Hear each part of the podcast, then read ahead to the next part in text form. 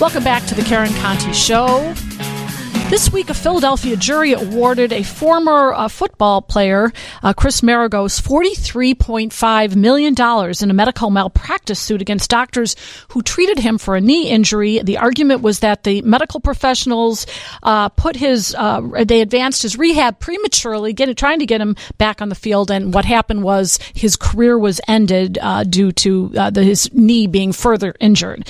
This kind of sheds a light on this issue of professional sports are teams pushing players to return to the field prematurely, not paying attention to their their injuries, uh, all to uh, make more money and to win more games. And with us to discuss the case is St. Charles-based attorney Peter Flowers. He's a partner at Meyers and Flowers, who he's one of the plaintiffs' trial lawyers in this case, and his firm has represented uh, many many families in the Illinois area uh, in malpractice cases, catastrophic injuries from workplace injuries, automobile accidents, and defective products. Uh, Peter, welcome to the show, and thank you for coming on. Thank you for having me, Karen. I appreciate it. So, can you tell our listeners a little bit about Chris Maragos and what his injury was that landed him uh, in the doctor's office getting this surgery? Sure. So, Chris Maragos is is one of the greatest people you could ever uh, run into. This is a guy that um, grew up in Racine, Wisconsin, and actually walked on to his high school football team. He wasn't he wasn't selected. Ended up being the head of the team. He walked on to college, his college football team. He wasn't recruited in any way. He ended up transferring halfway through his college career to with the University of Wisconsin, where within a year he became the team captain. He then wasn't drafted into the NFL he once again essentially walked on in the NFL and was picked up by a couple of football teams within a matter of three years. He was a, a Pro Bowl player who won a Super Bowl at Seattle, and then he was uh, picked up by Philadelphia the year they won the Super Bowl, 2017, 2018, and was their team captain. This is a guy that everyone roots for. Uh, he's he's one of the good people. Unfortunately, in October of, of 2017 he was playing in a Thursday night football game and he got hit and uh, tore his PCL, his posterior cruciate ligament, and uh, tore his what's known as his meniscus, which is the shock absorber that's in your knee between the main bones. Um, long story short is his surgeon, who was one of the top surgeons, orthopedic sports surgeons in the United States, performed surgery he repaired the PCL correctly, but he never did anything for the meniscus. And over a period of 10 months with intense, intense rehabilitation, NFL rehabilitation, essentially Chris's knee was totally destroyed and he, he now has the knee of a, of an 85 year old versus uh, at the time when this happened, he had a knee of what people considered to be like a 16 year old. So it's a it's a it's a very sad story. Peter, I want to get to the idea. The big picture here was: was there evidence here that the doctors were motivated to get him back on the field sooner than he should have, and that was part of the problem here? Exactly, and and it's a it's a major problem that we can hopefully bring to light. But that's exactly what they they did. Is all they were concerned about was Chris, the football player, not Chris, the human being. So instead of of taking this at the right pace and repairing his meniscus, they instead put him through this crazy rehabilitation to try and get him ready for the next season, to try and get him out there for the next season. And when he couldn't, they essentially discarded him and he went to and had to get his knee repaired by another surgeon. But this is a major problem at all levels of sports in the United States. Now, Pete, I, I would, I would, school, college, yeah, etc. yeah. I, I, that's, I, I, was reading about it in, in preparing for this that that these are issues, yeah, that that start, you know, way when kids are very, very young, uh, which you know when they're even still growing, actually. Um, but let me ask you this: you know, when you have the heart of an athlete and who wants to go out on the field no matter what, and you know, I know these football players are so tough, and no matter if they're injured or not, some of them play through these injuries that would stop you and, and I from like, you know, watching TV. Um, but yet they want to get back on the field because this is what they love to do.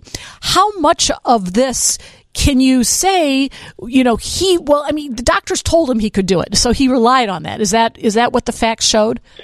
Right, exactly. Is, is he relied on the fact that the doctors told him he needed to do this to return, but what they never told him was if you did this, uh, your entire knee could be destroyed. So they never properly told him, you know, what the ramifications were and let him make the decision. Because I agree with you, these players want to get back, but they need to be told that if they do this the way, at least in Chris's case, it was suggested, maybe you'll make it back, but if you don't, you're not going to be able to walk uh, normally for the rest of your life. So it's a, it's an issue with telling the player or the or the teenager or the college player that these are the risks and you make the choice. And when you're in high school, maybe you don't have the ability to make that choice. But I guess let's take this at a big picture. And as I was talking to a prior guest, we were talking about predatory gambling, and I was saying the plaintiff's bar has really done some good things for this world as far as the way you know, society is changed. I mean, police, brutality cases have led to changes in the law, and and and the Ralph Naders of the world and those kinds of product liability lawsuits have made companies. Uh, make safer products, etc. What what is the the takeaway here? What is it that that you would like right. to tell the schools, whether it's a high school, a college, or even you know even a professional team? What should the doctors be doing there to make sure that the athletes are getting uh, their their their their injuries treated fairly and for their best interest? Yeah, from the from the doctor's perspective, even though when they're team doctor, which is what all these folks were, um, they need to remember that they're still the, the patient. They have an obligation to, regardless of the team situation. So, number one is, as a doctor, you have to treat the patient as a patient, not as a not as a member of a team. Number two is for for schools.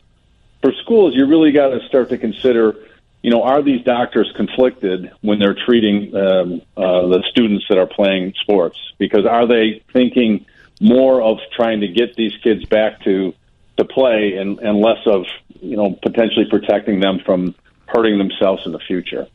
So the big picture is really a change in the way our system is, which is let's treat the football player like a human being and not just a football player.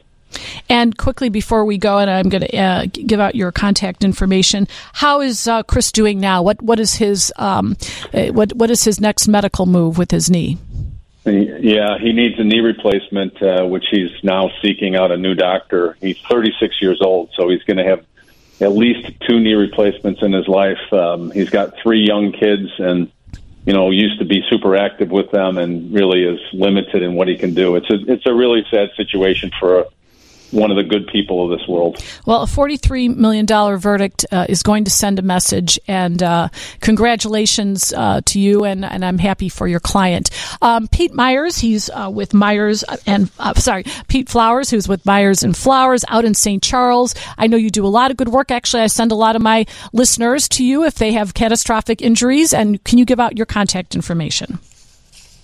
Sure, it's um, my, my office is in downtown Chicago and in the suburbs, and our uh, our telephone number is six three zero two three two six three three three, or you can always email me at pjf at meyers flowers dot com.